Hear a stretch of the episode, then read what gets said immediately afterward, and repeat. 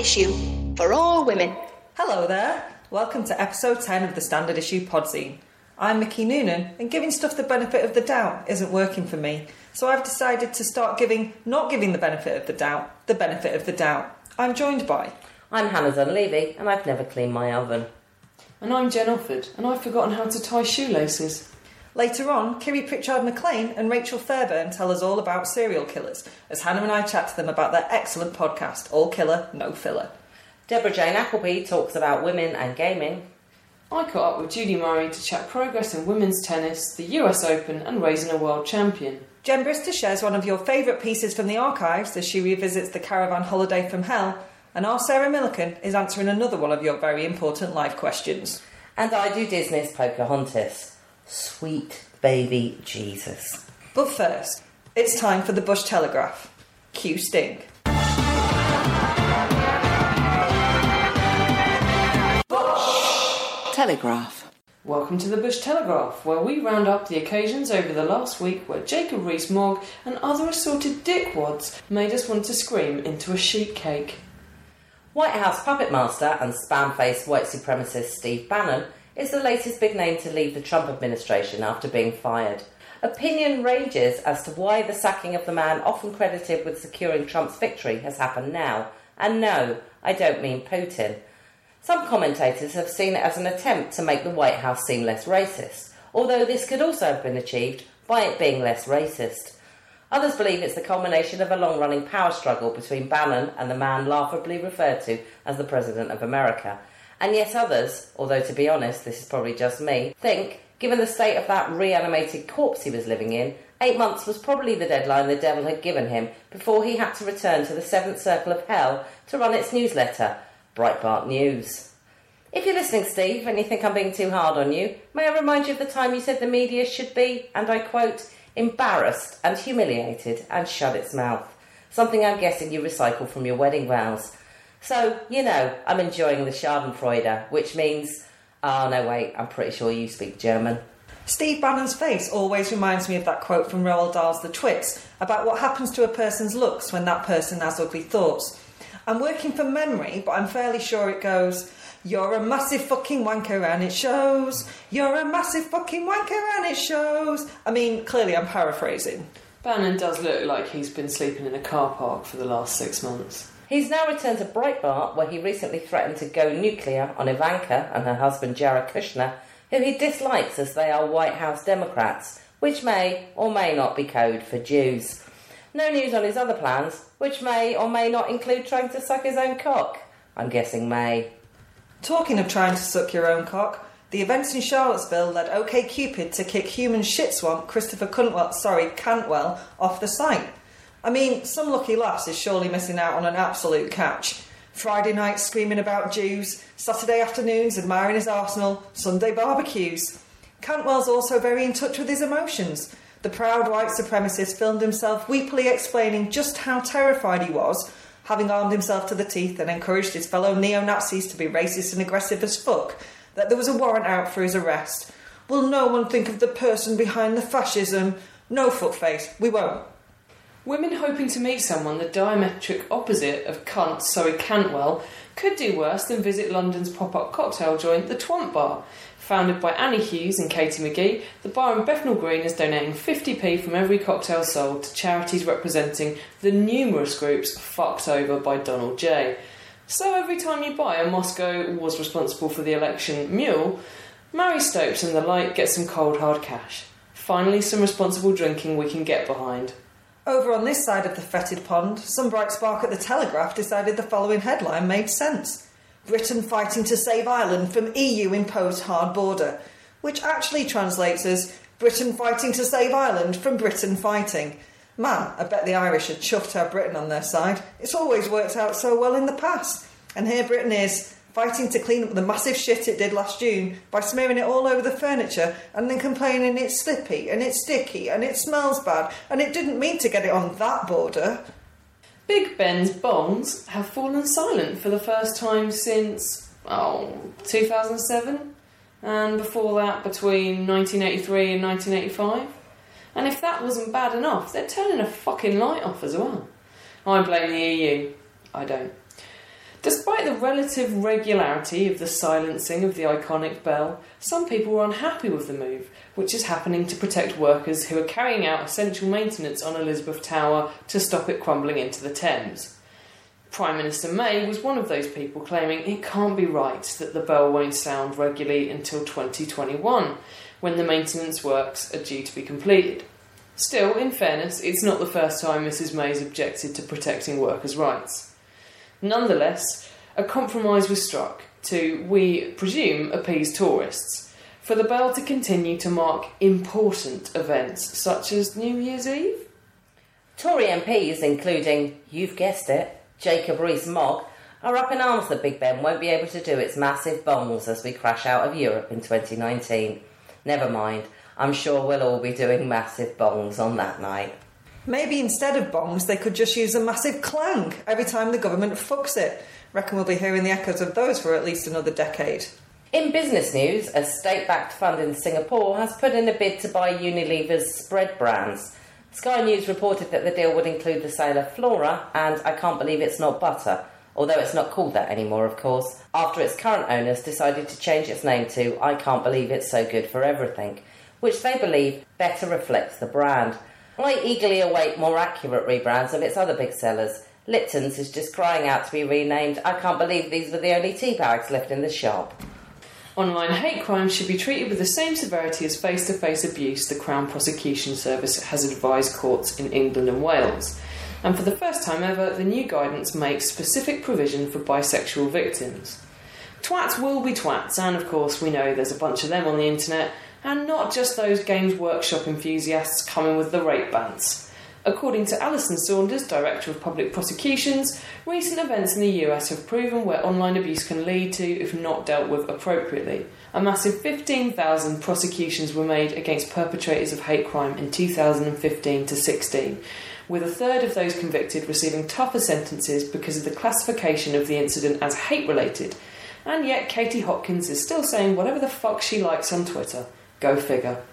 Clarks, as in the shoe retailer, has responded to a recent furore about the style slash quality slash dumb as fuck names of its footwear for girls with the announcement it would scrap boys and girls shoe areas in some of its stores and arrange its displays by story rather than by gender. The move comes after parents and campaigners complained about its frankly ludicrous sexist shoes for girls, which they said were not suited for outdoor or strenuous activities. And, as an aside, were called Dolly Babe, which is better suited as a name for a sex bot, if you ask me. Whether the gender neutral displays will do anything to improve the robustness of girls' shoes remain to be seen. Otherwise, the story they are organised to tell might be my kid shattered her ankle trying to get on a climbing frame. More news next week. Well, you have equal pay, but, you know, they're not equal, are they? Sexism of the week. Bad news, birds. Even the robots are sexist. Computer science researchers in Virginia noticed that machines taught by photographs learn a sexist view of women. Two prominent research image collections used to train various bits of tech kit contain predictable depictions of the sexes, with women more likely to be cooking and cleaning while men are hunting, shooting, and sportsing. What's more, the software trained on these datasets didn't just mirror the sexism, but amplified it. Why does it matter? Imagine your future housebot, let's call it Jeeves, scooting into the kitchen where you, and please forgive the heteronormative setup needed to prove the point, and your fella are chilling out. Cheeky Jeeves only offers the bloke a beer and to help you wash up. Fuck that shit. Fetch me a fucking beer, Jeeves. A bonus bit of sexism for you this week because we know how to treat you, right? It comes almost, of course, from the Daily Mail. Sorry, I mean the Mail Online. Which spotted that Lea Michele had worn the same outfit twice in two weeks. Twice! Anyone ever spotted the male comment on a man wearing the same thing twice? Guess what, guys? Sometimes women wear the same thing twice, and they don't even wash them all the time, as the smell of the jeans I'm currently wearing will testify. Hello, my name's Jen Brister. I'm a stand up comedian. Strictly speaking, holidays should be fun. And what could be more fun than going away with four children? It means that even if three of them are having a good time, one of them will be kicking off, making every second of every hour utterly unbearable for two whole weeks. Kids, eh? Personally, I loved family holidays. It was an opportunity for my brothers and I to verbally and physically abuse each other in an entirely new environment. Looking back at the photos, I can see that my mum may not have shared our enthusiasm. In fact, she looks depressed in 88.86% of all our holiday snaps. Yes, I did make that statistic up. What of it? I'm guessing that when you have four kids, wherever you go is just geography. You can't leave the magic of motherhood behind. Who cares if the sun is shining if your children have decided to sing We Wanna Be Smith's Crisps at the top of their lungs in a camper van for four hours without stopping for breath? People have murdered for less. To this day, I will never understand why my father decided to uproot his family from what was clearly an amazing holiday in France. We were supposed to stay on our static caravan site for two weeks, but I think my dad must have looked at his kids running freely through the fields, making new friends, and hiking down to the nearest beach every day and thought, I know what will make this even more fun. Forcing four children under the age of 11 to drive round in a camper van for four days during a heatwave. Happy days. I don't remember that much about those four days, other than the constant feeling of car sickness, my brother Alex's insistence on repeating unintelligible phrases over and over again, and the sun burning a hole in my forehead. The only other highlight of this driving marathon was on the final day when the entire family dined out on moules marinières. That's right, mussels in double cream. Can you imagine such decadence? It was a gastronomic delight. We loved moules. We loved cream. This was moules and cream, essentially two of the richest foodstuffs brought together by the French to test the digestive mettle of any Johnny foreigner. My brothers and I thought it was the best thing we'd ever tasted. More moule! we cried. My parents happily obliged. I can only imagine that the novelty of experiencing momentary silence while we ate was too good to pass up. So my dad, with all the optimistic enthusiasm of a man enjoying the sound of his own breathing, bought us another round of moule. What could possibly go wrong? The first thing that went wrong was when my father couldn't find a B&B or campsite for us to stay that night. This meant that the six of us would have to sleep in the camper van together. My father, as usual, was completely unfazed by this realization.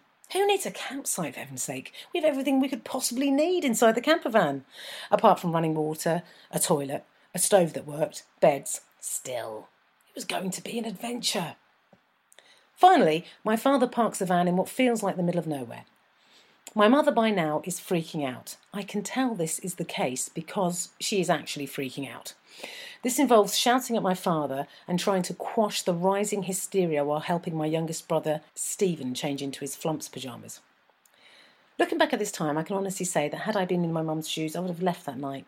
Just slipped out the door. Hey, done my bit, but this shit isn't funny anymore. I need some time out, people. But my mum didn't leave. She stayed in the camper with her family and slept on the back seat with my skinny brother Greg huddled next to her for warmth.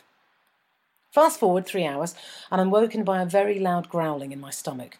As I struggle to sit up on my narrow bunk, I can hear Greg's strained whisper Dad! Dad! I need the loo! I feel the van rock as my father fidgets in the front seat where he is sat with a blanket on his lap, attempting to sleep. Oh, oh, what? Son, just go out the window. Needless to say, Greg obliges before slipping back into his makeshift bed with Mum. Another twenty minutes pass, and the growling in my stomach has turned into a very immediate feeling. I can feel sweat forming on my top lip, and I know I have very little time before something extremely bad happens. Dad! Dad, I have to go to the loo. I have to have to go now. Hearing the urgency in my voice, my father gets up and opens the van door. Oh, just go behind a bush or something, he mutters. My brother Stephen is now also awake and looking at me with a face that is screaming, Help! Jen, I need to go too.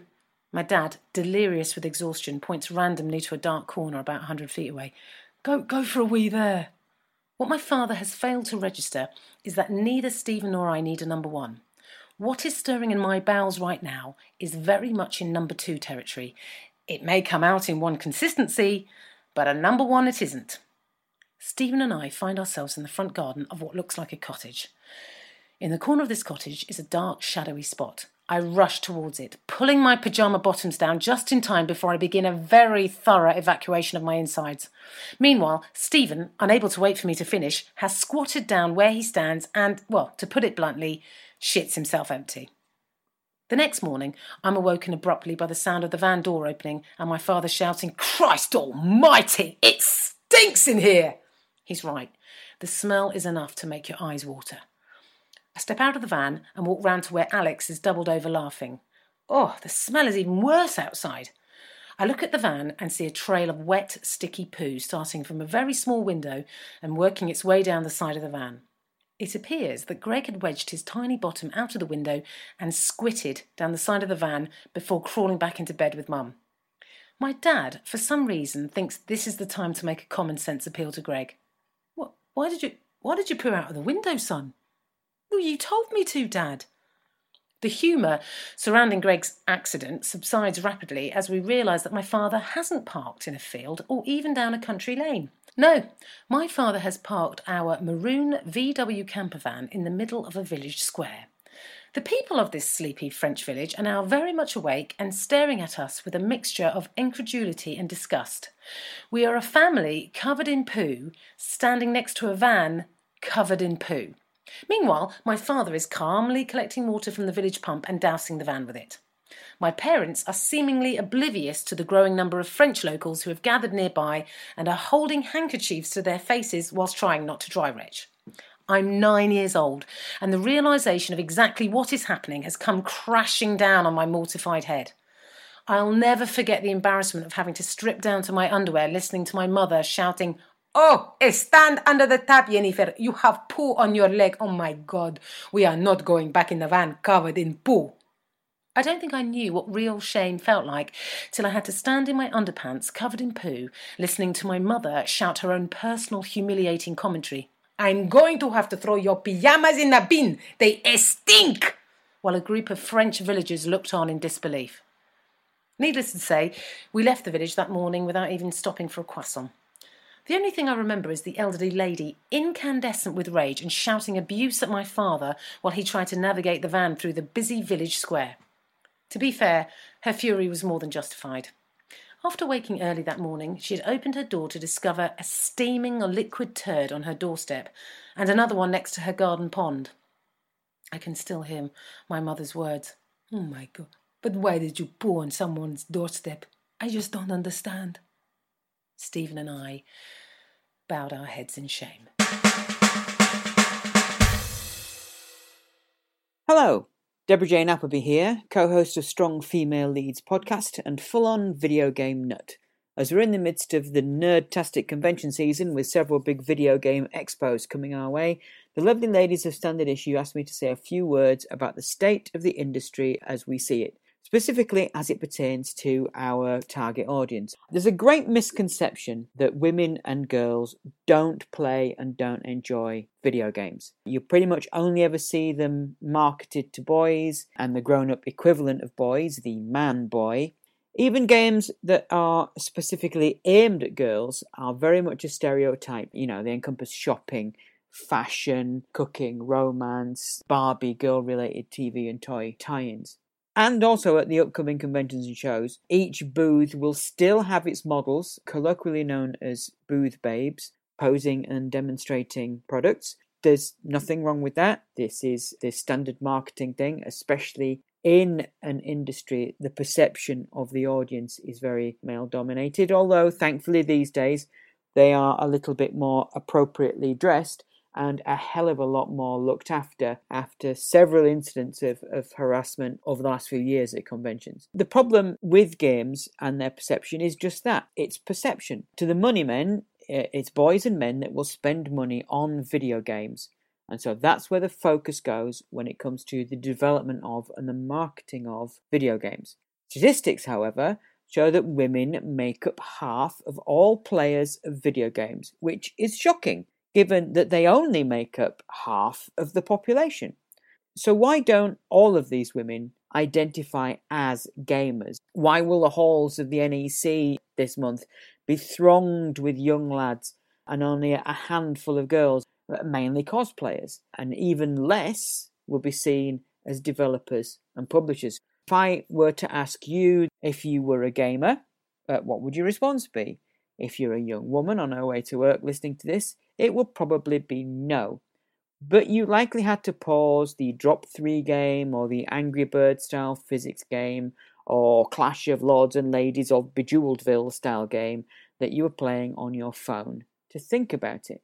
In a recent survey, although only 2% of female respondents said they played sports games and only 4% tactical shooters, things like Call of Duty, 48% of the responders were women. The vast majority of them played what we would call casual games. You are seen as a casual gamer, and you'd think there wouldn't be a problem with that. But marketing wise, perception wise, to be a real gamer, you have to spend 16 hours a day in a dark room that smells of nothing but Red Bull, sweat, and your own despair, playing FIFA or Call of Duty or Counter Strike or League of Legends, because then you're hardcore, and that's what really matters. To a real gamer, casual doesn't count. In fact, it's levelled at other players as an insult. It's the online equivalent of schoolboys stealing each other's bags and calling each other gay. The video game industry is big. It's a hundred billion dollars big. And that doesn't even begin to include things like online bingo, which, let's face it, is still a video game. Online poker and online video are no different from playing any other video game. But women are still underrepresented in all aspects of this industry, which is not surprising. It's a new industry. It's a male dominated industry, like nearly all industries are. But then again, they're underrepresented in Hollywood and the TV industries, which are way more mature than the video game industry. So obviously, it's got a long way to go. The women face the same problems as they do in any science, tech, engineering, maths related area. There's lots of harassment. There's massive pay gaps. They're undervalued. They're overlooked. Girls get talked out of even getting into coding and game design and technology as soon as they hit their teens. And then we're told, well, girls aren't interested in it after they've been browbeaten out of it by the media and fathers and teachers. And there's the representation that women see in games themselves, from the role playing options where your your female version of the fully armored knight goes into battle wearing nothing but a steel bikini and stiletto boots, or the quite frankly disturbing hentai style schoolgirl porn stars you get in Street Fighter games.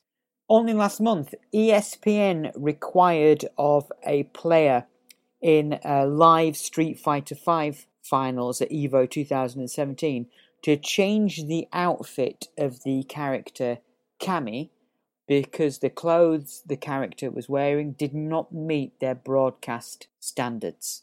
Pressure will start to come from companies who want your money.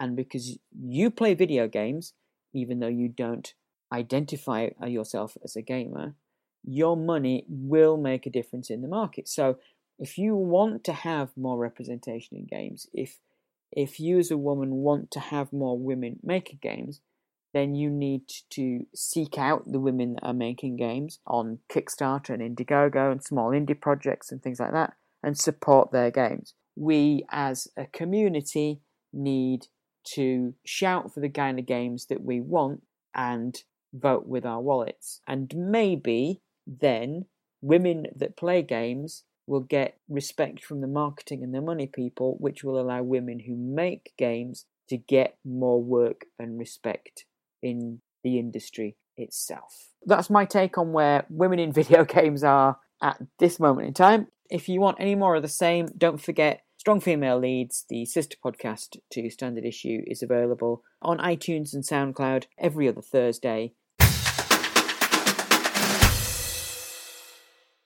We're here at the Edinburgh Festival and we're joined by comedians Kiri Pritchard McLean and Rachel Fairburn, and we're here to talk about their podcast, All Killa, No Filla. Hi, guys. Hello. We weren't sure if we were going to say hi then, did we? Yeah, we Yeah. still looked at each other like. Yeah, there's a weird Do we, stalemate. do we say hello? Are you going to say it? I suppose you're wondering why I brought you all here. You're actually doing a live All Killa No Filla Yeah, in- this afternoon. We're keeping it local, aren't we? We are Burke and Hare. I didn't know much about them. In fact, I thought they were just grave robbers. I didn't realise they were murderers as well. So I've had a really nice time finding out about them. Yeah. So, tell us about All Killa No Filla, the podcast. What and why? It's about serial killers. I'm very strict on that. Sometimes people suggest a spree killer uh, or Charles Manson, who's not actually a serial killer, but it's got to be a serial killer. Right. And we did Can you define what a serial killer is, just for anyone who might not have killed? four or four or more murders with a cooling off period. So are the Ipswich murders a serial killing? Because they were all quite tightly packed together. Stuff like that strays into spree. Yeah, doesn't it does. But the, I mean, if there is a decent like of a few days, because a classic spree is opening fire on a crowded canteen in Right. America. Yeah. And some of them, like serial killers like BTK, will start with a spree where they kill Mm. the family in a night, and there'll be a cooling off, and then I think he killed another six, five or six, wasn't it? So I would say that that was yeah, that's a serial killer. Yeah. That's just someone who's, I mean, efficient. I mean, that's probably not the right word, is it? No, but we're in there probably now, not, aren't we? We started it because we were gigging on the circuit and people kept saying to us because we'd not met. because we're women and we're not allowed to gig together. Yeah, we're not allowed to gig together. unless we're raising money for something. That's true. We got special permission to get four women in the room together. and now there'll be no sunshine for three days. That's it. And uh, people kept saying, "Oh, you should you should meet Kiri. You can talk about serial killers." And luckily, we live across the road from each other. Which will make us easier to off Which when will- yeah. one of those weirdos listens to it is like, right, it's time to take him When down. the spree happens, yeah. And then we just decided to do an episode, and it became rather popular, which we're quite surprised about yeah. because we didn't think so many people would start listening to it. No, and we didn't know each other very well. I No. think you can probably tell. If you listen to the early ones, you, I don't think we're sure of each other's boundaries. Yeah. So I think we're still sort of testing how far. When did Yeah. you discover that neither of you had boundaries? My second episode. Yeah, I think it episode two. So how many have you done? Are you at risk of running out of serial killers? Everyone always asks that. But as long as there's uh, men in the world, we'll never. We're up to 30. Is it 34? I think? Yeah. We try and mix it up and we try and do a mixture of couples, women and men, uh, niche ones and big famous ones. And if it's a huge one, like we're about to do another three parter. So we did the three parter on Fred and Rose. Oh, it was great. It was really fascinating. Uh, Do you know what though? It was exhausting. Like by the end, you said, "Are we allowed to swear on this podcast?" Oh, Please do. yeah. Okay. we got to the third episode and we've been talking about them and thinking about them for so long and you were like I'm fucking sick of these cunts now and it was like it was a week before Christmas Yeah. as well which I really don't want It was dead depressing. I mean, it's depressing anyway, but because it was Christmas, you'd be sort of making notes by it and the Christmas tree would be twinkling.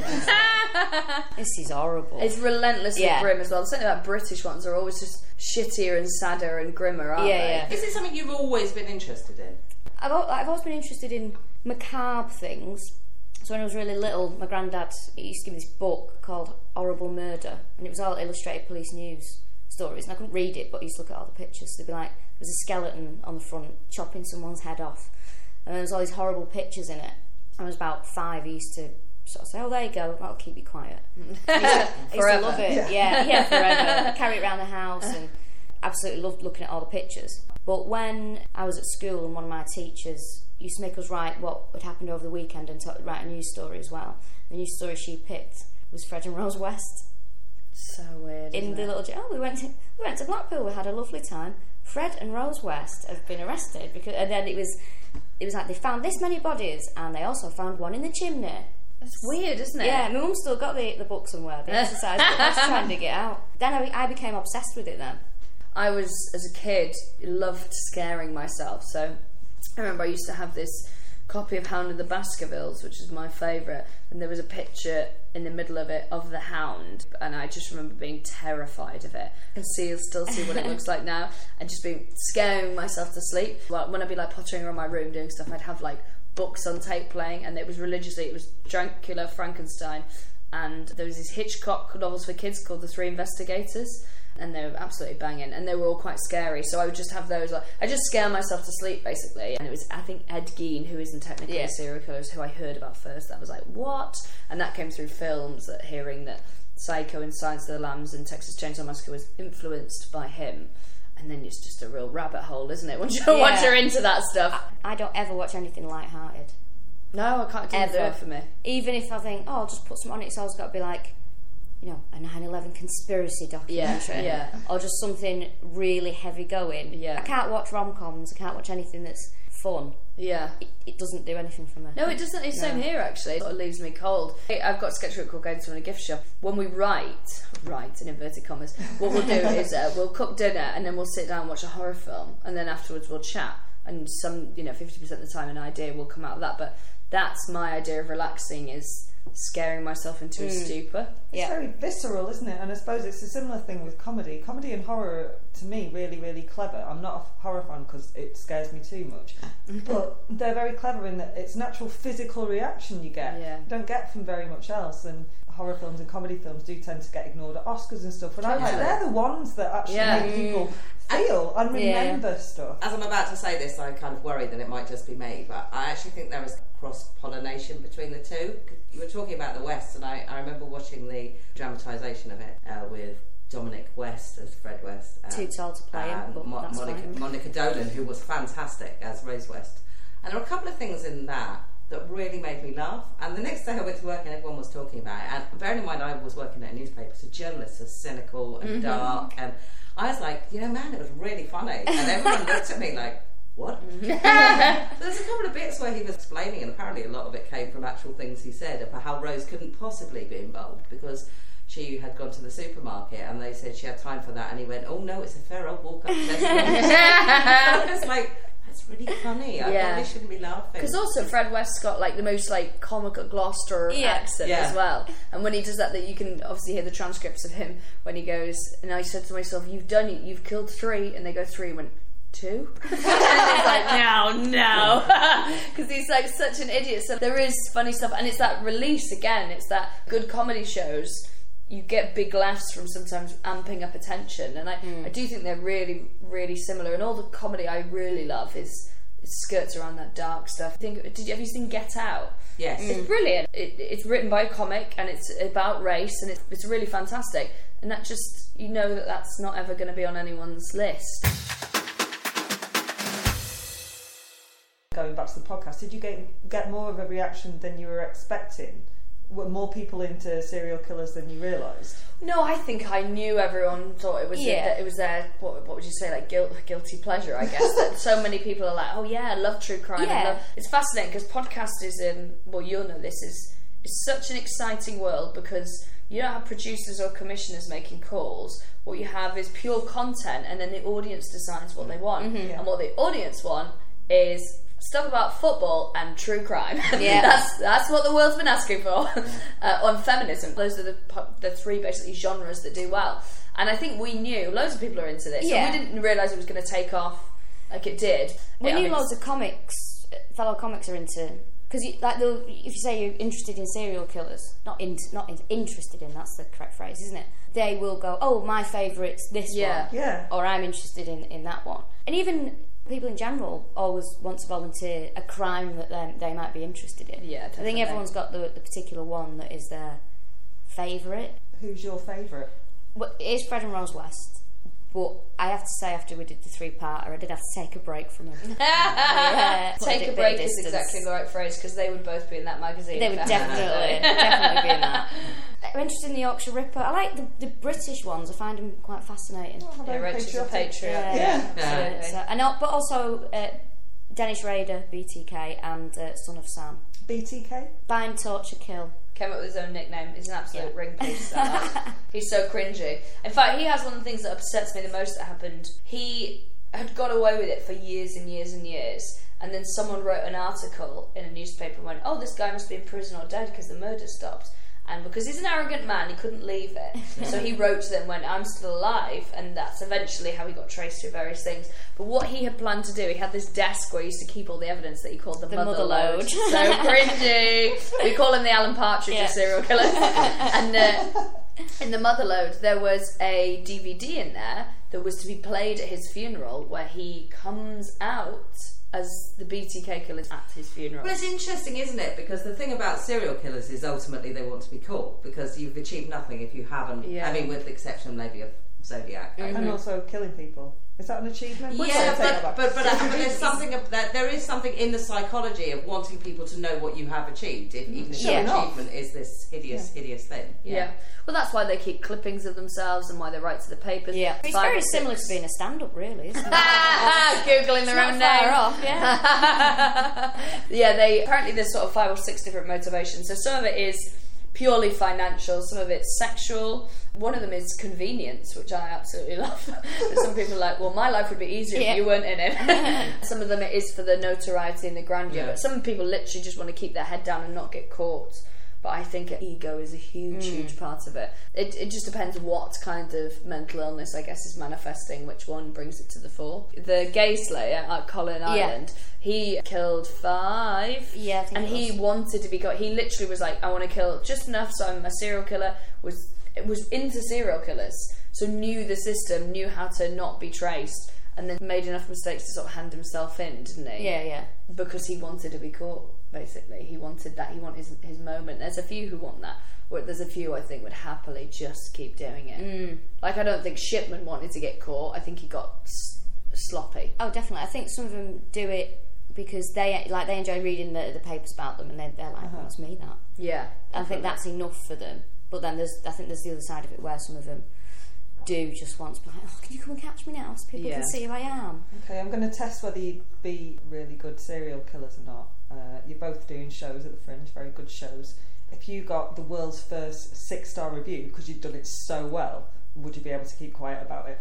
Ha. no, No. no, of course not. Look, I, I was chuffed the other day because I, I don't read my reviews and I got four stars from something, and I was that pleased that my win- bedroom window was open and I gave the V's out the window. I was like, "Fucking come on!" and, and I thought, right, t- that's it now, Rachel. Tone it down. You've had your moment. that, that was it. That's enough for me. And I, I think I'd be happy to take the praise for it, but I, w- I don't think I'd volunteer the information. Oh, sorry, the second bit of that question is um, would you ever actually kill a person? Um, I, there is someone in the world that I would happily kill. Really? Yeah, yeah. Someone it me? other- No, it's not. No, there is someone that I think the world would be better off without. And it's Oh. not even like politically motivated. It's not like, oh, would you go back in time and shoot Hitler? Oh, That's bad, isn't it? I would happily. If I thought I could get away with that, I know it. them? Yeah, of course you do. Uh, it's not an ex or anything like that. I Look just out in the papers. Yeah, yeah. Well, I know how hard it is to do it and not get But- away with. Also, I've recorded it on two podcasts now. one for you guys, one for the BBC. And so I think if this, but everyone sort of knows who it is. If it, if that person went missing, if and it is a he, uh, if that person went missing, then it'd be like, all right, well, we've we've got documented evidence that you were like, if I could just get away with it. Yeah, well, it's unusual, isn't it? Because the, the generally accepted idea in society is that women don't kill mm, mm. unless they have to. It's generally a, a, a self defence or a I've, I've had it with this shit. Mm. It's it's interesting though because it's incredibly rare that a woman kills on her own. yeah. Usually it's with someone else or as a reaction to something. Apart from Joanna Dennehy. Yeah, unless they're baby farmers or uh, angels of death, Well, like you know Munchausens and stuff. Yeah. They, they don't really do that, going out and killing people. Yeah, sh- the, she's one of the Yeah, she. I think she killed three. It was three men, wasn't it? They're a Victorian woman who kept ploughing through her husbands and poisoning them. I think there's a Yeah, few. they're all po- yeah. There's quite a woman few. classic. Poison is classic for Yeah. women. Yeah. Because we're like, oh, we don't like poisoners. It's boring. Yeah, we're not, we're not, we're not keen on Baby poisoners. farmers as well. Boo. Yeah, but did Dennehy, was she a stabby McShooter? she Stabby, wasn't she? Stab- She's quite attractive in the sun because this is all in the last year, two Some had her on years. stage yeah. Yeah, well, like they, they were everywhere. She was posting on social media you with her with these huge knives and stuff. Did you might have missed this? No, but I is- missed it. Yeah, this is recently, um, so we haven't done her yet because we don't like what- doing ones that are too recent. Yeah.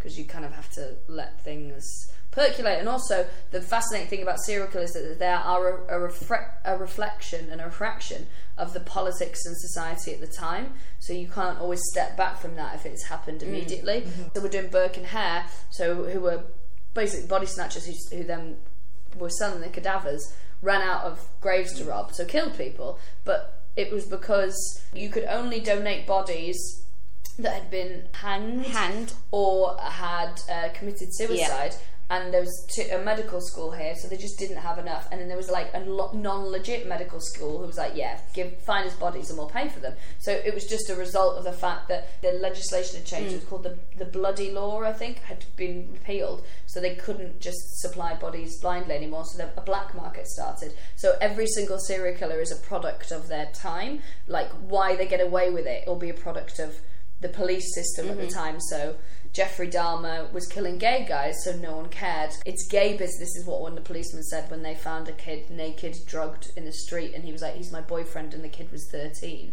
And if they'd have checked Jeffrey Dahmer's background, he was on the sex offenders register for sexually assaulting that same boy's younger brother years ago. Mm. And sex workers. Colin Ireland knew that if you want to get away with things, you kill homeless people, sex workers, or gay people because nobody cares about mm-hmm. them or they see it as an occupational hazard. Whereas what happened with the Yorkshire Ripper is the first innocent, in inverted commas, person he killed, which was just a young schoolgirl. Yeah. There was outrage, but when he was killing sex workers, no one cared because they're like, oh well. That part to me is absolutely fascinating about police attitudes and tabloid attitudes and society's attitudes. There's a suspected serial killer in Manchester at the moment. called Yeah, Pusher. Pusher.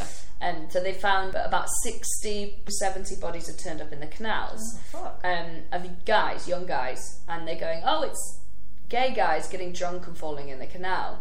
And probably some of it is that, but also it's, it's it's it's a weird coincidence to me that it's gay guys because a lot of time it'll be oh it's a, it was a sex game gone wrong when someone's been garroted, you know, some gay guy.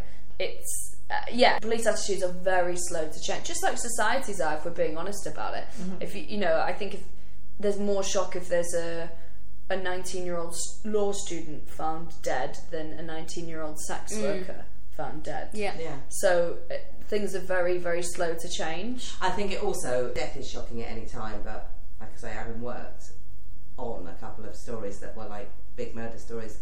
Yeah. Joanna is she wasn't a story that I worked on, but she had the, or her family certainly had, and Christopher Jefferies had the misfortune mm. that that story happened oh. over Christmas. Oh yeah. And that's already slow news time. Yeah. And it's the same with the sound killers, which I did work on, was shocking uh, because it was two girls and that was really unusual. But it also happened during silly season, so the entire world's media almost descends on this story and says Yeah. we've got something. Whereas a, a murder that happens at a time when you know there's a, a race riot happening in America Yeah. or they're threatening nuclear war. Well, thing. huge serial killer you won't have heard of, the Green River Killer, Yeah. Gary Ridgway, and he was discovered about 9-11, Yeah. wasn't he? So he'd been killing sex workers for absolutely years. This mild Yep. mannered guy, been getting away with it, and no one has heard of him. He's one of the most prolific serial killers in America because it happened And yeah, 9-11 time. A 9/11 bit like Mother was it? Teresa must have been like, oh, really? Yeah. And Diana died. Like, come on. How many did she kill? I mean, let's not get into that. Some of these murders have a, a, a knock-on effect to legislation. Famous high-profile cases, so you know, you have like Megan's Law, are a result of. There's a few things that we've studied that then have changed. We've studied, studied. we've googled, We've we've yeah. had insomnia, Things we've we've studied, Yeah. um, but then have had a knock-on effect to the law. They've changed. So, Son of Sam law was brought in because David Berkowitz killed all these people and then was selling his memoirs.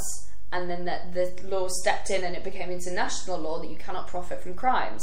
It's fascinating to see because if that had happened at a different time, uh, because it happened over the summer, I guess when things are slow, it might not have changed things Yeah. so much.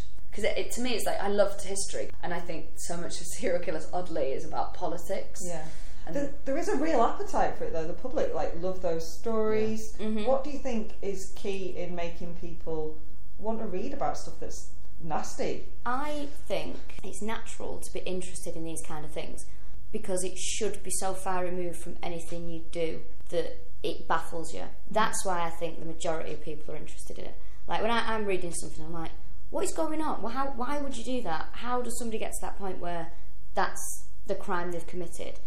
Because it's something that I could never do or something that I can't believe somebody would actually do. I think that's the fascination.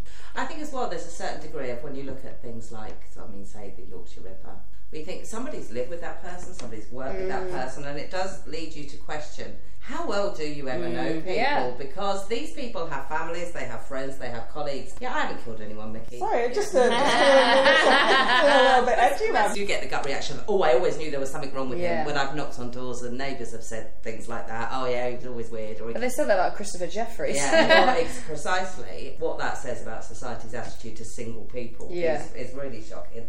But there is something about the idea that they- these are just people in our midst. Yeah. well, it, what's is it? Um, she must have known. That was about.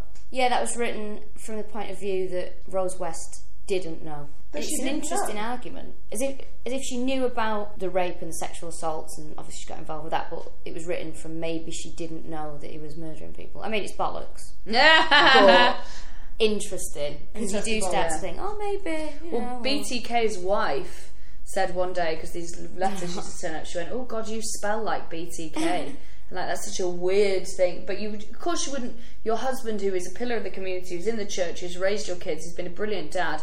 What it just wouldn't occur to you when you're in love with someone. Stephen King wrote a short story based on the what it is like to be a wife. Oh, who yeah. just suddenly finds out her husband has been murdering people, and it was inspired by BTK. And the family spoke out and said, "Can we just please not have?" Because it's been made into a film, I think. Yeah. They're like, "Can we just? We've had enough. Can we be left alone?" Yeah, that's another thing that I think is like, how much do they know? And also, but everyone has that. Everyone's been in a relationship where you see what you want to, and your friends are like. Yeah.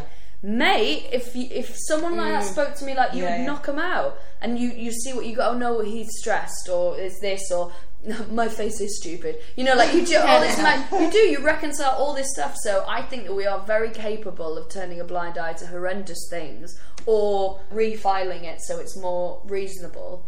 Because like, yeah, Sonia Sutcliffe as well. I don't, she didn't know. But she was, I don't think she she had schizophrenia and she was not. She had enough going on, She wasn't she? very well, so I, I don't think she had any comprehension of anything that was going on. You're in bed and someone's out murdering at three in the morning, comes home and the next day they just you're not gonna you're not gonna Yeah. know. Particularly if they do a job where they. Yeah, Yeah, he was a long, they're long there distance as driver. long Yeah, driver. of course. I think people are interested because, well, I think we get a different type of person. I think some people are interested in sort of the salacious side of it, and we're not like into crime No. scene photos. Or, No, no, and no, then no. we try and actually not describe too much what was done to people. And you always go, this is a nasty bit. Or you Yeah. always sort of warn Yeah, people. Yeah, is a because right, because I think I'm hugely desensitized now to things, worryingly so. Because I only realise it when people go, "Oh, I can't listen to your podcast before bed because I have nightmares." And also, like, we do have a sense of, I, I guess, well, empathy. I would hope, but like, when you're reading about something horrible that's happened to a kid, it's so sad, especially kids or like mm. because people target vulnerable people, so people with learning difficulties, people with no support network. There's something intrinsically sad about that, and the fact that they're being picked off by someone is, and then the police ignoring them is so sad. And I think that's what, if people like us, that's maybe what they like about it compared to the ones that are like, and then they did this. Yeah, that's what you want. It's, it's like I don't understand why people sort of want to look at a crime scene photograph. I don't understand why somebody would want to hear exactly what happened. All you need to know is the method in which someone's been murdered. Yeah. You don't need to know all the details. It's like when people watch videos of beheadings. What's Oh. wrong with you? Can you just not do that? Yeah. It's. I think you know what's happened, and also It's it's, like it's been described, and you're going, but wait, wait, sorry, I just don't quite get this. Yeah, hang on a minute. So the head comes away from Yeah. what? I think as well, you know, sometimes when somebody's been murdered in a horrific circumstance, that's the last moments of that person's life, and I think it's very disrespectful yeah. to be regurgitating facts about Yeah. something horrible that's happened. Well, because it is a fu- I would hope it's a funny podcast, but the joke should always come back on. This is the thing. I think you can make horrific things funny, but the victim always has to not be the victim. Yeah. Mm-hmm. So the people that you're ribbing, it's the police, it's the serial killer, it's Yeah. the people with power. It's not the dead sex worker. No. It's it's us for not knowing something. It's these people have been through enough, and my hope is that someone whose family, I guess they would never do it, but someone whose family had been affected by it could listen to it and not feel like we had been mm. disrespectful. That's like really important to us to be. Also, as feminists, to be like because it is women, like it's women and marginalised people. It's important to us to not be Yeah. part of the narrative that sex was sex workers deserve what they get, and because a lot of time when we do live shows, we'll do fundraisers for. There's Yeah. a couple of charities in Manchester that support sex workers. How do people listen to you? Where do they find you? Where are you Uh, on Twitter? When do you do live shows? Oh God, you want to know everything? Live show tonight, so you missed that. Uh, Yeah. we're on. Uh, what are we Libsyn. on? Lip, Libsyn, and We're we're, on on iTunes. iTunes. Yeah. So All Killa, No Filla, and it's spelled like Killer. the cool way. Yeah, because No filler. Yeah, oh, I know it sounds lame, but it's because the other one was taken. The other so one was taken, It's yeah. not very us that, but and we're on Facebook and Twitter. Thank you so much for coming No along. worries. It's been brilliant. Oh, thanks Thank for you. having us, mate. Cheers. Uh, uh. Question? I'm not answering that. Hello, this is Sarah Millican, and you are listening to Sarah Millican's Question Time. Um, I'm quite glad that my voice worked because I realise I haven't spoken to anybody all day yet. Um, oh, I have. I've talked to the animals. Oh, sorry. Uh, not like. Uh, Not like Dr. Doolittle, just the pets. I don't do strange animals. Don't, actually, not that's a lie as well. I say hello to all animals I ever see. Oh, well, that's good. That means that my voice always works. See? Anyway, this is totally beside the point. I'm so sorry. I'm going to answer two questions. We've had some cracking questions in, especially on Twitter. My favourite question on Facebook, uh, we put a post up on the Standard Issue Facebook page to say, Have you got a question for Sarah Milligan? And uh, my favourite question was, Who was Sarah Milligan uh, with a G? Uh, so I'm going to say I don't know. I'm so sorry. I feel like I feel bad. Like this is a question, the first one that I've not been able to answer. I'm sure there are some wonderful women called Sarah Milligan, but I don't know who they are. I'm so sorry. Uh, dick on Facebook. I probably shouldn't say that. Uh, the questions that I love that I got are um, from Amanda Burston and Jane Turner, both on Twitter. Amanda Burston asks, What everyday niggle would you like to solve? Amanda, I fixed it. I've already solved it. Um, it's laces tying. I hate tying my laces. I don't mind like first thing or like when I go out, but I don't like tying them every four minutes. I was in Edinburgh recently and I had pair trainers on that I had to tie them three times in 10 minutes. And I thought, I'm sure this time could be be put into better use. Maybe, I don't know, just, you know, there's loads of chip shops. There's loads of chip shops. There must be something I could be doing this time that's better. Even just sitting on the loo texting, that would be better use of the time. But luckily, I have a friend who's excellent, and she said to me, Why don't you just get the stretchy laces? And I said, I don't know what you're talking about, but tell me more because it sounds intriguing. And she said, The stretchy laces, and they're made for like people who have sort of. Um, either maybe they're older or maybe people who've got gammy hands or I'm sure I'm not sure gammy is a medical term but it is in our house. Or for people who have um, sort of problems bending down and things like this. So they're made so that you don't have to ever tie your laces. But this implies that the rest of the world who don't have problems with hands or with bending down bloody love tying laces which is clearly bullshit. So I think this is the sort of thing that might take over the world. It will definitely shave off actual minutes off your day if you wear trainers or shoes with laces. They're stretchy. You, you buy them on, on the internet and they slot in, they tie off, and they stretch as you put your foot in the shoe, they stretch as you get your foot out the shoe, and you never tie a fucking lace ever again. I'm so sorry to swear, but I'm so adamant that this is a life changing thing. I'm telling all of my friends. So that's so I don't I don't have any everyday nickels, Amanda Burston. I've fixed it. Uh, and the other question from Jane Turner: Why do old people wear beige? It's a really good question. I don't know that they do. Are you an old person, Jane Turner? Are you wearing beige? Is that the question? Why do I wear beige? Um, I think some people, not necessarily old people, wear beige because they eat beige food. It would explain why my husband regularly wears a brown jumper because that's just it's gravy heaven. He- can have he can wear that for four days and nobody would know. I mean, I would because I live with him and it fucking stinks. um, I think old people should wear whatever the fuck they want. I don't know if they wear beige generally. If they do, it's maybe because that's all that's on offer. You know, if you wander around like Blue Harbour, it's not that many colours there, is there? I'm looking forward. I see. I was going to say I'm looking forward to whenever, whatever the hell I want, but maybe I should be doing that now age 42. Well, you know what? You've given me something to think about, Jane, and you've made me look at pensioners more. And that can't be a bad thing, can it? Thank you both, Amanda and Jane, for your excellent questions. Uh, and send us some more questions in. That would be awesome. Bye bye. If you'd like me to answer one of your questions, then tweet us at Standard Issue UK using the hashtag SMQT. Thank you.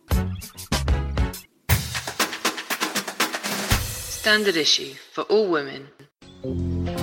You play ball like a girl! Go on, do one, kid. Jenny off the blocks. Welcome to Jenny off the blocks, the weekly dive bomb in the deep end of women's sport. And I don't mean that in the Richard Keys or Andy Gray sense of the expression. Moving swiftly on. Tremendous news uh, from Amsterdam. If you're English, less so. If you're Scottish, as the former beat their northern neighbours to progress to the semi finals of the European Hockey Championships on Tuesday. Giselle Ansley scored on her 100th international appearance, so well done to her. Tonight, because it's Tuesday where I am, it's not where you are, obviously, because we haven't figured out how to time travel yet. England take on France in the Women's Rugby World Cup. That's the semi finals, in fact. So if you're listening on Wednesday, you'll now know how they fared. Alas, I cannot see into the future as previously discussed. If we make it through, we will play either New Zealand or the USA in the final on Saturday, and we absolutely whooped the US during the group stage, so fingers crossed for that. But for now, with the US Open getting underway next week, I was lucky enough to catch up with tennis legend, the former captain of Britain's women's Fed Cup team, ballroom dancer extraordinaire, tennis coach, and author of a new, tremendous autobiography, Knowing the Score and she's got some kids you might have heard of. Judy Murray. Yeah, I know. So this interview was recorded, um, as I said, in Edinburgh at the Newtown Theatre, and that was next to some sweaty socks uh, in someone's dressing room, not Judy's, I will hasten to add that. So forgive the occasional blast of action from the show that was going on downstairs at the time. Hope you enjoy. Judy, I wanted to talk to you about the work that you do in tennis coaching. You have been involved in tennis for a number of years now. What sort of change you've seen in the time that you've been involved, and, and particularly the change that you've seen in the women's game? Well, I've been coaching for about 26 years now, and I started out as a volunteer at our local club um, moved back from Glasgow to Dunblane when just just before Andy was born. My kids are 15 months apart, and I rejoined the tennis club that I was a member of when I was a, a kid, and discovered that you know there was still no coaches there, nobody really making anything happen for the junior players, and, and I started out as a you know as a volunteer. So when I started out in coaching, I wasn't stepping on anybody's toes because there just weren't any coaches in the area. And I think that the difference between now and then starting out is that there are many more people earning a living from coaching tennis than there, there ever were before. But I do feel that we have kind of a bit gone to the other extreme that there are many, many more kids and adults having coaching, but there are less playing the game. There are less playing competitively. I feel like we've become a like a nation of lesson takers. That kids get programmed into activity from a young age and don't play as freely or naturally. When I was young, we used, used to go and spend every Saturday more or less down at the tennis courts, and you'd go down with your packed lunch on your bike, and you'd play everybody and anybody. You'd make up your own scores, your own handicap systems, and you learned how to play the game by playing the game.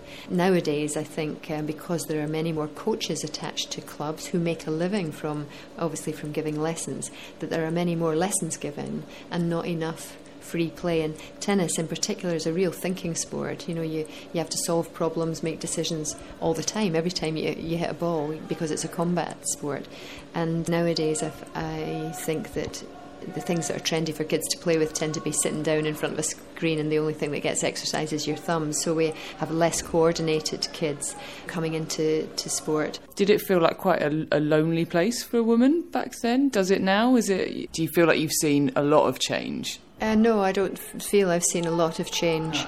Um, I think there is more talk about it in the last few years. Mm-hmm. You know, you know, uh, people raising more awareness of it. Yeah. But you don't make a change like that quickly. You need to make your sport um, attractive to women to come into, even at entry level coaching. Mm-hmm. And we, certainly in, in, in the UK, are not getting enough women considering it as a career path. And it, I think a lot of it is linked to, you know, if you if you can see it, you can be it. So if you saw a lot more female PE teachers, if you saw a lot more female tennis coaches, more young girls might consider it as a career but you don't if you don't see that many female tennis coaches making a successful living out of it you may never consider that as a potential career. So we, this is why we need the career pathway. So I think there's a lot of groundwork that needs to go in first, but we need to make it a lot more welcoming. Welcoming, and one of the things I think that we do need is women-only coach qualifications uh, or coach development opportunities, because often when I know that when I did my last coaching qualification, which was called the Performance Coach Award, and it was it was many years ago. It was in 1994 to 95. It was a one year course. It was a brand new course, and it was the highest qualification that the LTA had at the time. And there were 20 spaces on it, and 18 meant to went to men, and two went to women. And I was fortunate to get one of those one of those two slots but you know, I was told by one of the tutors on the first training week workshop that I went to that I was very lucky to be there. Um, that a lot of men who had applied for it hadn't hadn't got places on it, and that actually one uh, of the men had registered a formal complaint, and that he had said, "quote." What on earth could she offer to performance tennis when she has two kids?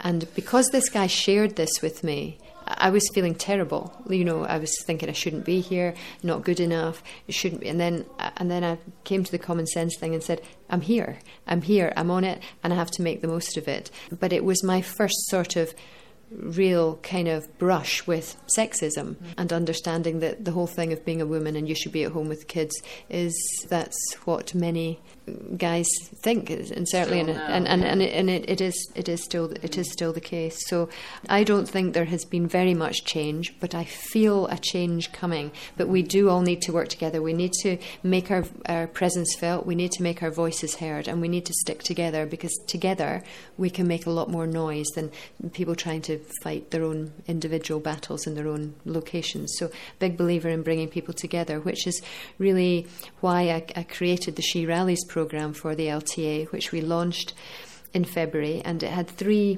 strands to it. Uh, the first was to create a women only conference, which we did in Birmingham, a one day conference. We had seven female speakers, really inspirational female speakers, telling their, their stories or their areas of expertise as it relates to women sport or women in sport.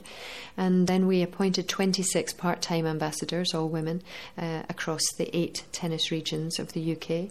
And I trained them up over a, a weekend uh, to deliver four different topics. And so this is for all girl and all women activity. Part of it is driven towards increasing participation and improving re- retention because I believe that if we had more female coaches, we would retain more girls in sport, particularly when they're going through the high school years, because women much better understand how girls tick and the world in which they operate. So they know much better how to communicate with them, what sort of content, the importance of the social side, the importance of praise and making them feel good about themselves. The, the two things go together, so it's improvement in participation, increase in re- retention and building a bigger and stronger female workforce. So these 26 ambassadors deliver any combination of these four topics across the 12 month period in their regions. So they basically creating their own army. So the 26 ambassadors are my army, and then they create their own armies. So it can be mums, parents, teachers, students, youth leaders, club members because we have to recognise that we will not quickly significantly increase the number of female coaches by pushing through, them through formal qualifications. We have to get them in, give them a little bit of training, let them have a little go at it, work alongside another coach, and you slowly nurture them and build the confidence and the interest and the passion to help them perhaps to go on and do a qualification. And the third prong of it was to help the male coaches because we have just over 80% of our coaches, tennis coaches, are men. So if we can help them to understand better how to work more effectively with girls in terms of the way that they communicate, the way that they create content, um, the way that they make their presence felt, etc., then we can help them to improve the, the attraction and retention of, of girls in sport as well. So it's been so successful in those first six months that the LTA have committed to adding another 30 ambassadors. So by the end of this year, we'll have 56. Yeah. It took me about four years to persuade them that we needed to have a female specific strand of our development strategy. Now that we've got it, we're up and running, you can see the effect, uh, you know, immediately. And now there's been, you know, increased investment, which is fantastic. It's sort of impossible not to mention that you are, of course, the, the mother of two tennis players who have been ranked world number one in their in their respective events. So uh, Jamie in the mixed doubles, and Yeah. and of course Andy in the in the men's singles.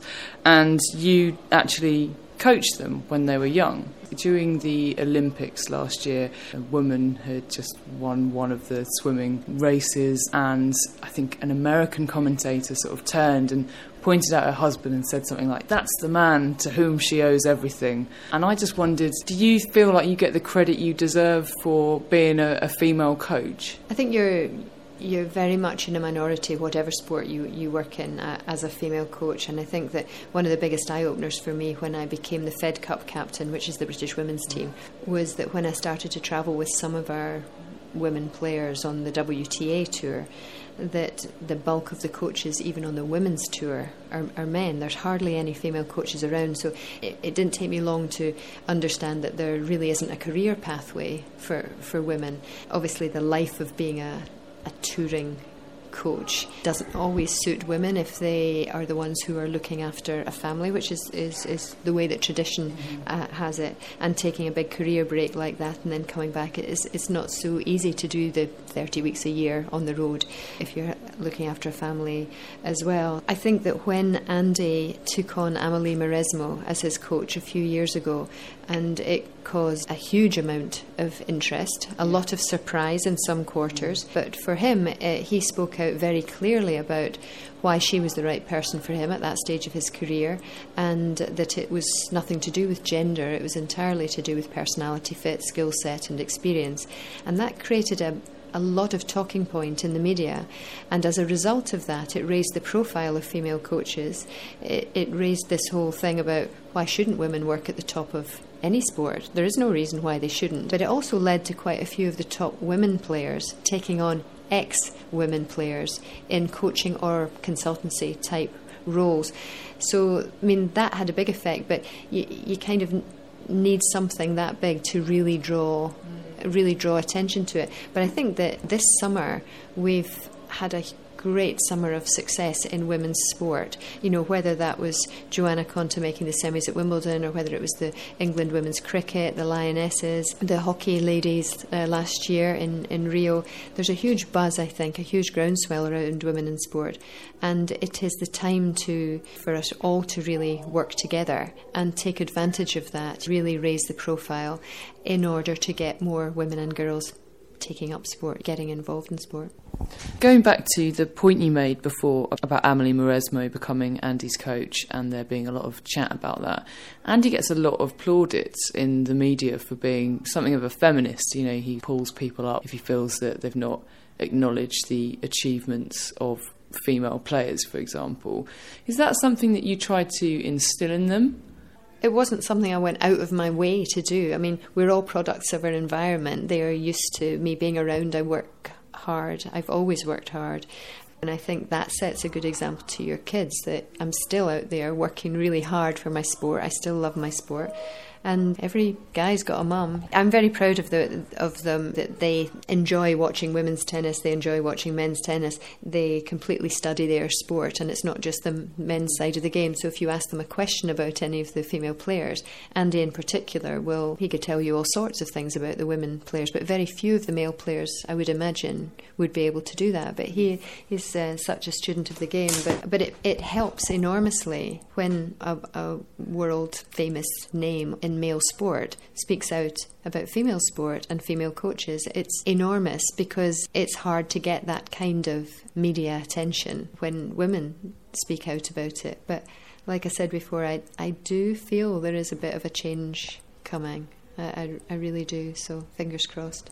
So we've got the US Open is about to start. Have you got any hot tips on who we should be looking out for in the US Open? Uh, Um, you know, it's a tricky one on the women's side. I mean, I think it's an, a nice problem to have in that I noticed that Sharapova's been given a wild card into the main draw.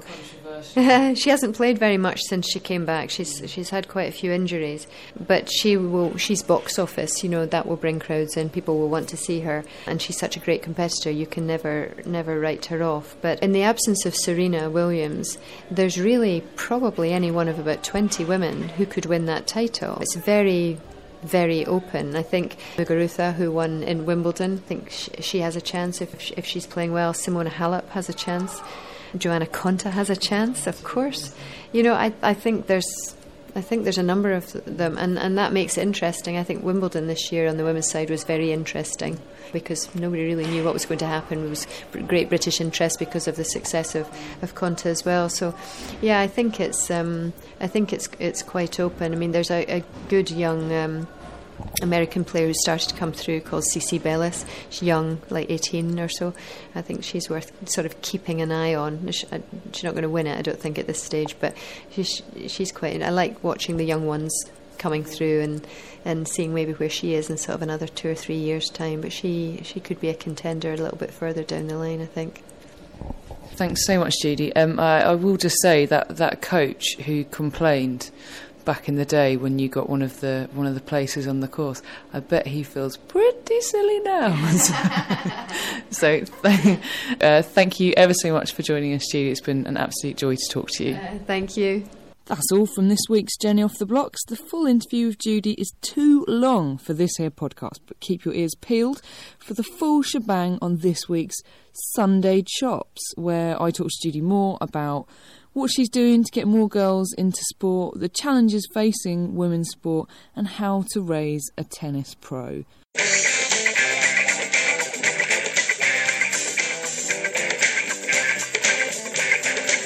Welcome to Dunleavy Does Disney. What Disney did you did this week, Dunleavy? This week I watched 1995's Pocahontas, which I had never seen before. Have you guys seen it? I have seen it, and for a long time I thought it was about a man from Harwich. Because I don't know why I find that funny, but oh but no, fair, fair enough. But uh, Because Disney, that wasn't his usual stomping ground. Right, guys, there's a little fact for you here. The uh, the Mayflower, you know the one with the Pilgrim Fathers and that. That boat is from Harwich, and it was captained by a Harwich man called I think Christopher Jones. And so for a long time, I thought Christopher Jones was John Smith. I think purely on the basis that they both had really fucking dull names and had been to the New World and that. Traditionally English names, aren't they? let's call them generic names. Generic names. Yeah. But yes, I have seen it.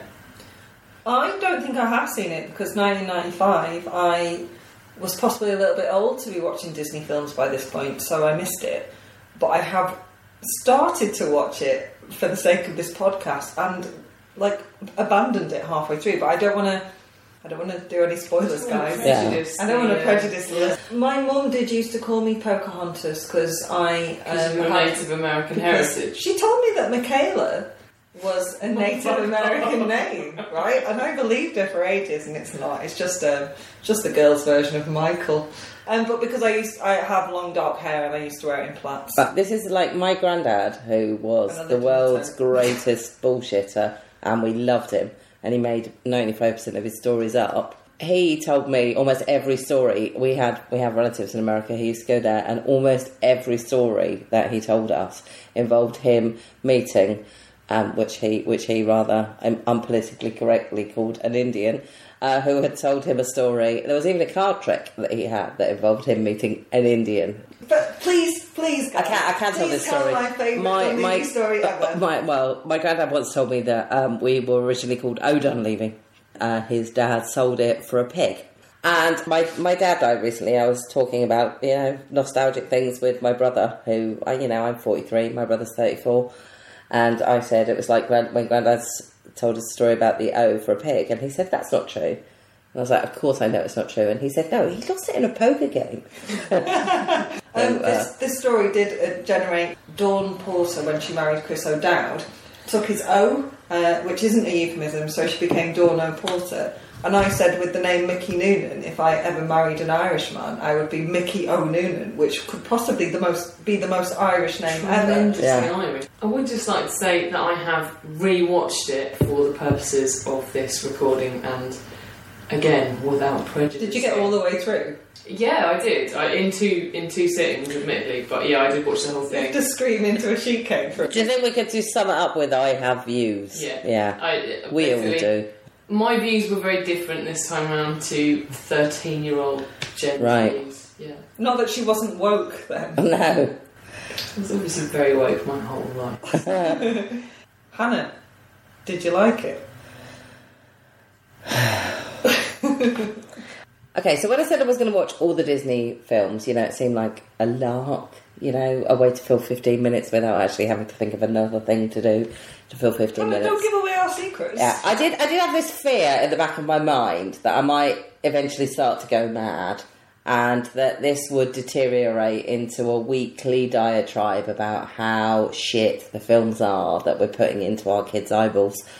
And to be honest, I actually think I've done a pretty good job of staying positive in the last few weeks. You've not run into any traffic, to my knowledge. But Oh. this film is shit. well, actually, you know what? It's not shit.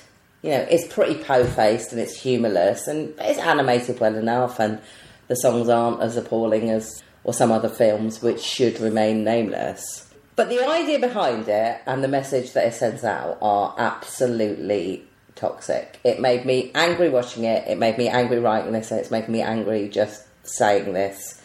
It's But I've encountered things that were racist in films before, when we've done Dunleavy does Disney, I've always said, you know, maybe I'm not the best person to talk about this because I'm sure there are way better analyses than anything I could say about like what Aladdin says about the Arab world, for example.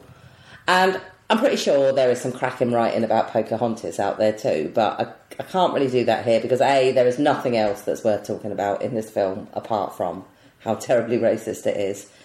And also, you know, I'm a white British woman, but I actually do quite know quite a lot about this subject matter. I've, I've been to Jamestown. I actually went where Pocahontas. I went to Jamestown quite recently. I've read a shitload about it, and it's absolutely appalling. Did, was that your thought, Jen? Um, yeah, I mean, it wasn't the. Uh, wasn't how I remembered it being. No, it, um, there's this thing, right? So, just like from the outset, you know how a Disney character presents, right? They've sort of got like.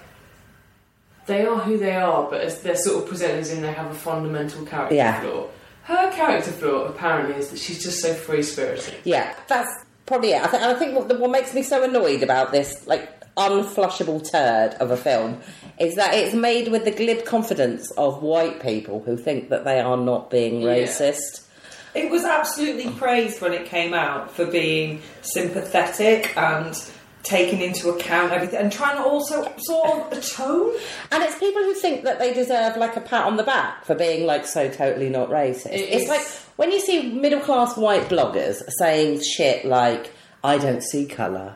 And you think, well, bully for fucking you, mate. You're not a policeman. And while policemen still see colour, yeah.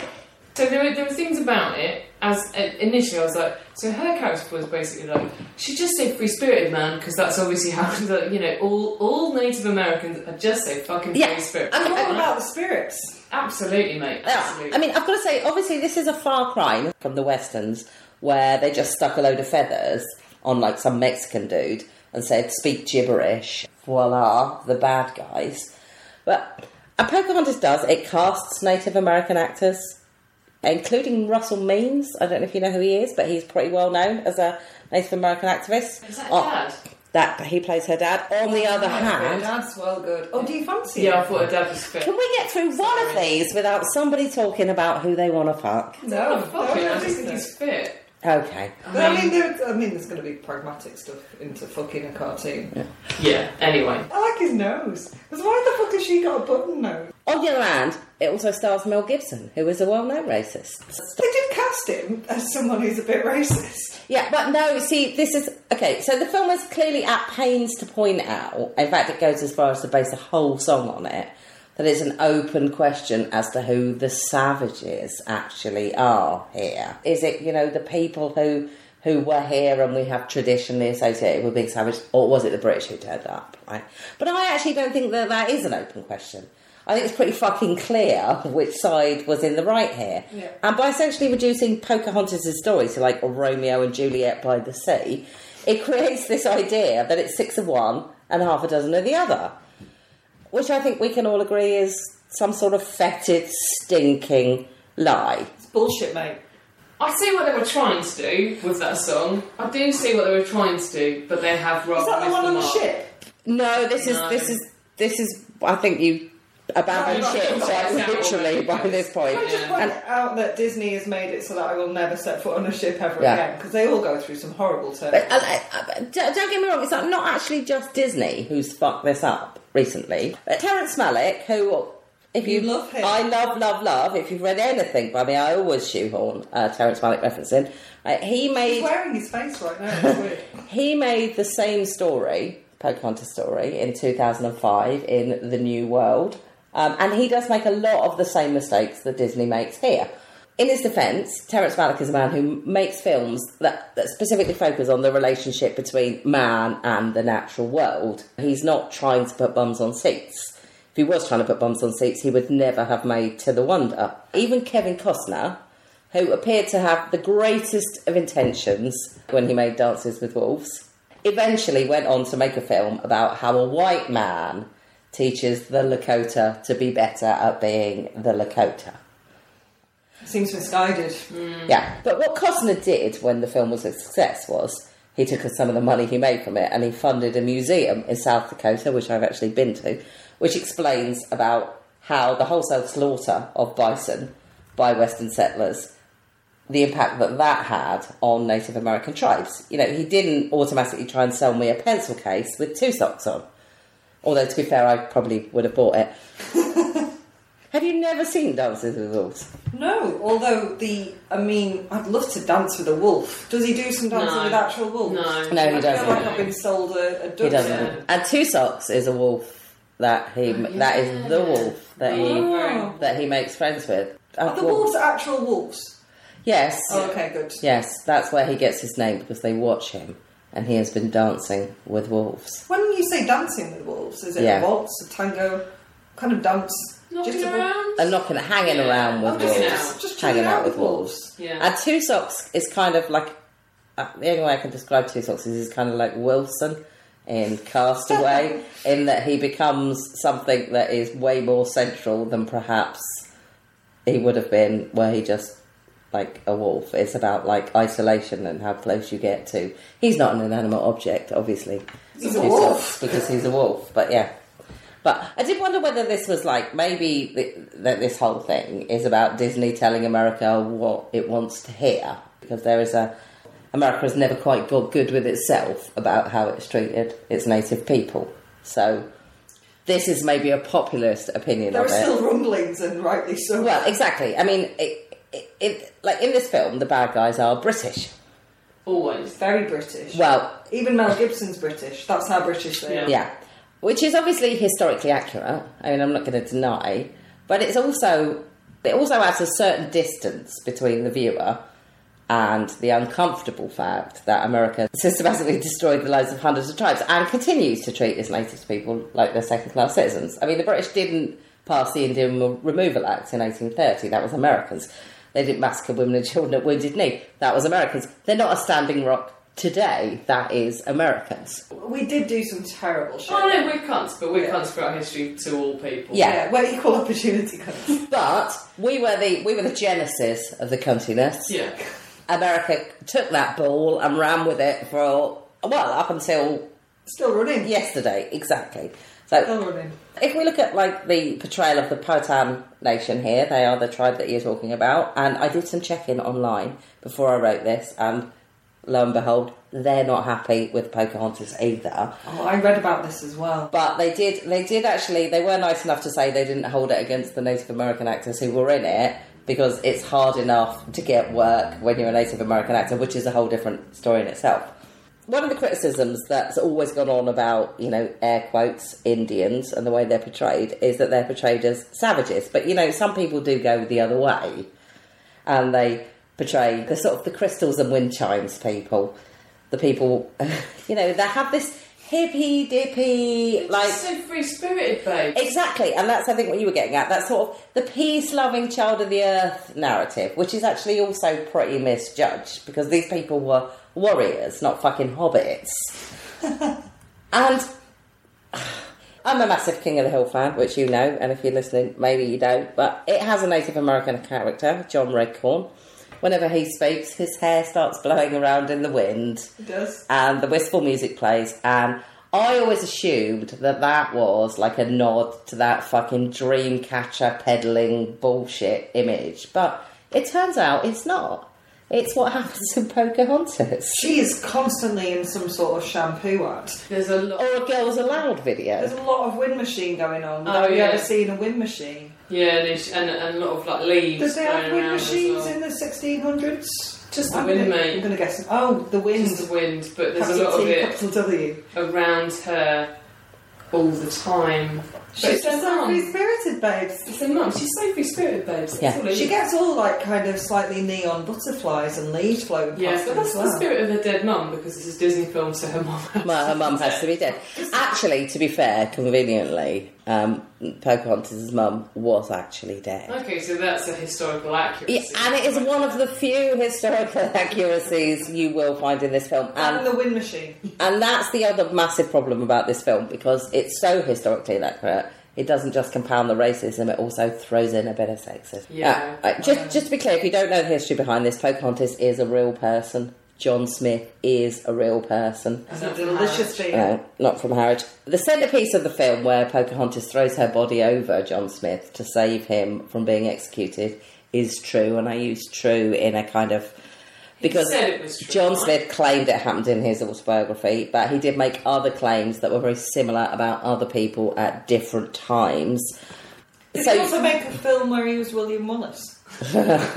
You can you can take it with a with a pinch of salt. And actually, to be fair, America has a long tradition of people exaggerating their life stories in order to become legend. Lying. Um, it's called lying. well, including one of my favourite people from history, Martha Cameron, better known as Calamity Jane, did that. She was That's- awesome. She's loud. Exactly.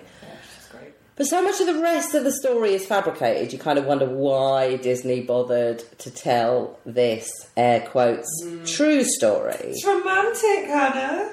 There's a bit in the film where Pocahontas' dad says, My daughter speaks with a wisdom beyond her years. Well, no shit, mate. She was 11 when they met. She's she's fully formed for an eleven-year-old. Yeah. She's got a, she's got junk in the trunk, hasn't she? She's got junk everywhere. Now, But you- only in a Disney way. Like Yeah. I mean, hourglass figure, tiny waist, button nose. You know how I feel about artistic license. I've been quite You clear on that. But this is this is just this is like beyond the pale. Using the life of a woman to sell an image of the new world that isn't real is offensive.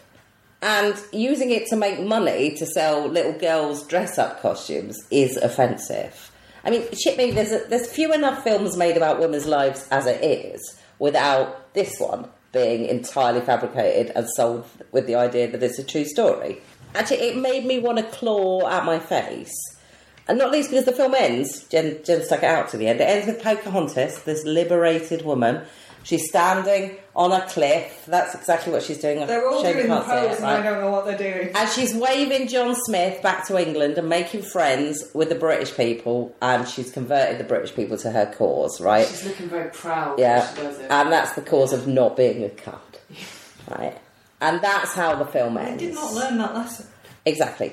And that's what we're letting little girls and little boys, to be fair, believe is what happened in this story.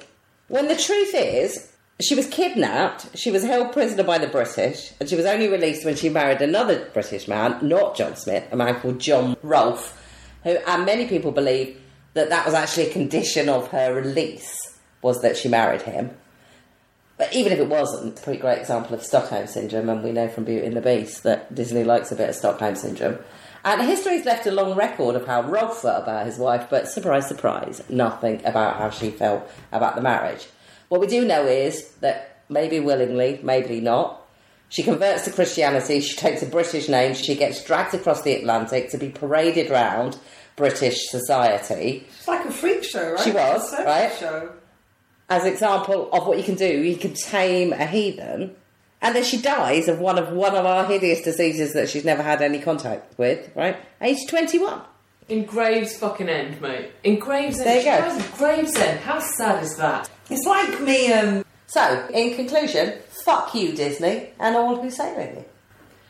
I would also just like to add to that, to the damning indictment against this film, is that um, she has a very literal style of singing that reminds just me. around the river bend. What's she doing like, at that point? I can't even. Well, the I think wind's she's just- blowing in her hair. She's canoeing round a she's river having bend. a fucking lark, being really free spirited, isn't it?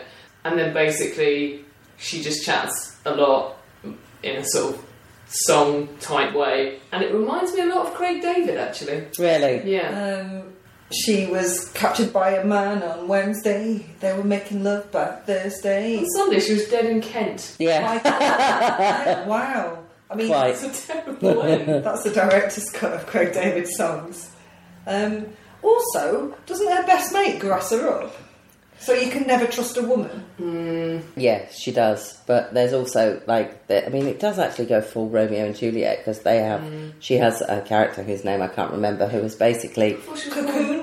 No. What's the guy that? Kocoum is Kocoum. the man Kocoum, that yeah, she's but- meant to marry. Yeah, but he he basically dies in a very Romeo and Juliet way. bleeds. Yeah, They two people get shot and no one bleeds. Disney babes. He like dies in front of everyone and he doesn't bleed. It's because the chief doesn't know what to do with this kind of injury. That happens, right? Yeah. Yeah.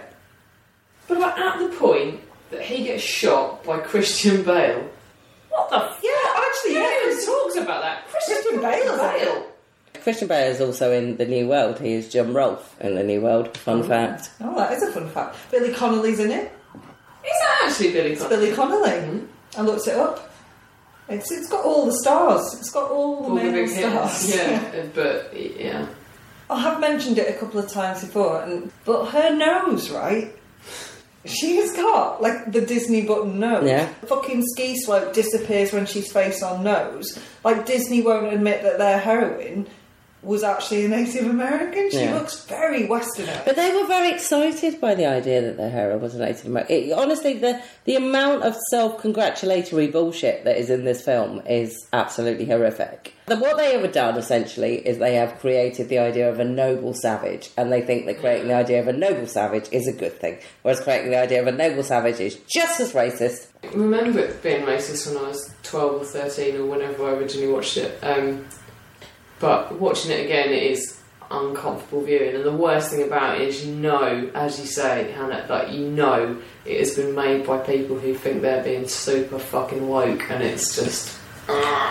Even the animals, like so, there's Meeko, who's a raccoon, and is mm. it Deep, the the hummingbird character? Yeah, I- well, they're actually Native American spirits that the Disney animators have made characters. And when I was doing my little bit of research about this, because guys, we do do some research, um, the Native Americans were really pissed off that they'd done that, and that's why they're there to guide her and to help her, and they like cause mischief, but also save her. No, they're there to sell pencil sharpness. Is what they're there for. and to sell pencil sharpeners, which is is basically all the um, Americans left the Native Americans with was pencil sharpness. It does beg the question, and going back to Dances with Wolves, I mean, whether or not white people are the best people to tell non-white people's histories, and possibly the answer is no. possibly the answer is no. But yet they keep doing it. Yeah. Well, But it's even more offensive with Disney because, like I say, I don't. I do think when you look at something like Dances with Wolves and you think that was made with the best intentions, it wasn't made to make a shitload of money and to merchandise a load of stuff to to children and to sell an image to children. That I, is. bought, I bought a wolf. Did you Yeah. Okay. I haven't even seen it, but I bought a wolf. I was sold a wolf. from Pocahontas? No, from Dances with Wolves. Pocahontas, Dunleavy. What score are we giving it? I'm giving it nothing. I'm giving it oh. nothing out of nothing. Oh wow, there's not even a category. No, I can't be fucked to think of something it doesn't deserve it. It's getting no, no out of no. No out of no. It's getting up. Please don't make your children watch this. It is absolutely terrible. It, just as an aside, there's something about her costume, and then there's a dog in it. There's like a pug, and they both appear to have the same necklace in it, Percy the pug. And that is enough to like to just just undermine how. Do not buy your kid a Pocahontas costume. Do not buy your child. A, do not make them watch this film. It is shit. That's it from this week's Standard Issue Podzine, which was predominantly recorded in my flat in that London. Currently, I'm recording this in my bedroom, so you might hear a loud blast of Turkish music or a bus as I sit here in my gym kit, not having washed yet today. Tell that to the Daily Mail. Anyway, next week we're back with a gig cast. We got loads of shows coming up.